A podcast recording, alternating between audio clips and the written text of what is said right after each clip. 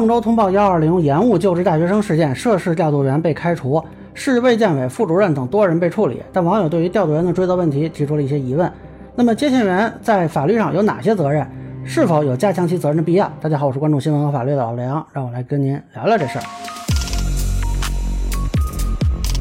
啊，这个事情是昨天晚上郑州市卫健委发的消息。事情源头呢是五月十七日，河南大学大三学生小鹏身体不舒服的时候给幺二零打了电话求助，结果幺二零到的很不及时，用家属的话说是迟到了近两个半小时。后来小鹏抢救无效，不幸去世。那么根据郑州市卫健委发布的信息呢，紧急医疗救援中心接线员张真颖对急症患者病情判断有误，未能及时调派救护车，业务不熟练。处理复杂问题能力不足啊，因为这个医疗急救行业我不太了解，我没办法评论这个结论本身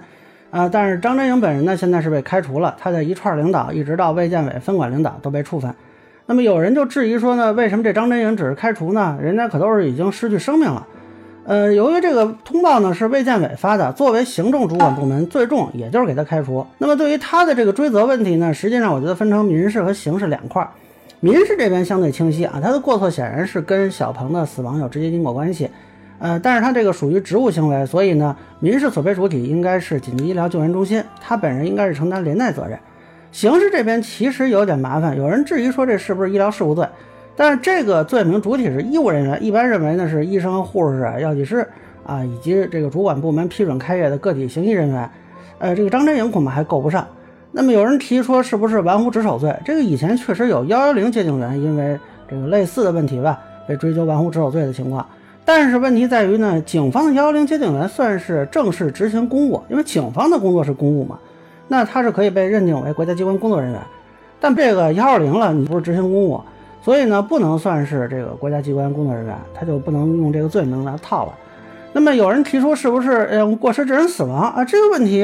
就在于说小鹏的死亡原因相对复杂，他病发的这个过程中，他可能有本人身体的原因啊，学校宿舍管理人员的原因啊，包括可能他父母的原因啊，同宿舍其他的这个同学的原因啊，还有当时的交通情况呀，现场施救人员的措施的情况，啊这都有可能产生影响。那么主观上张真颖能否说预见到说小鹏的死亡，这个也是一个问题。啊，那么根据刑法疑罪从无的原则呢，如果不能排除其他的各种可能性，这个会是有争议的。啊，其实我觉得啊，张真颖的行为符合我们对过失危害公共安全罪的理解。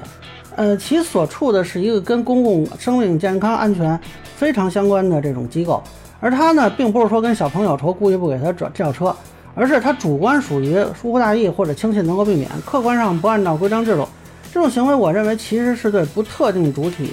这种不负责任的行为，威胁的是全郑州可能打幺二零求助的人的安全，构成了对公共安全的危险性。而且呢，小鹏的死亡结果呢，显然跟这个危险性有一定的因果关系。那如果构成以过失危险方法危害公共安全，依法是判处三年以上七年以下有期徒刑，情节较轻的处三年以下有期徒刑或者拘役。当然，是不是能这么理解啊？这完全是我个人看法，最终要司法机关来确定。呃，其实我个人认为啊，目前对于这种公共服务机构的工作人员，尤其是涉及到生命财产安全的一些机构，工作人员的法律责任是应该重新考量的。我觉得现行法律在这方面可能不是很清晰吧。呃，立法层面似乎应该考虑加强一下，是不是有必要增设一个非国家机关工作人员玩忽职守罪，或者说紧急救助救援人员玩忽职守罪？这个是我瞎想的，但是我觉得是不是可以往这方向考虑一下。以上是我对幺二零接线员追责问题的一个分享，个人浅见难免疏漏，也欢迎不同意见小伙伴在评论区和弹幕里给我留言。如果您觉得我说的还有一点意思，您可以关注我的账号老梁不郁闷，我会继续分享更多关于新闻和法律的观点。谢谢大家。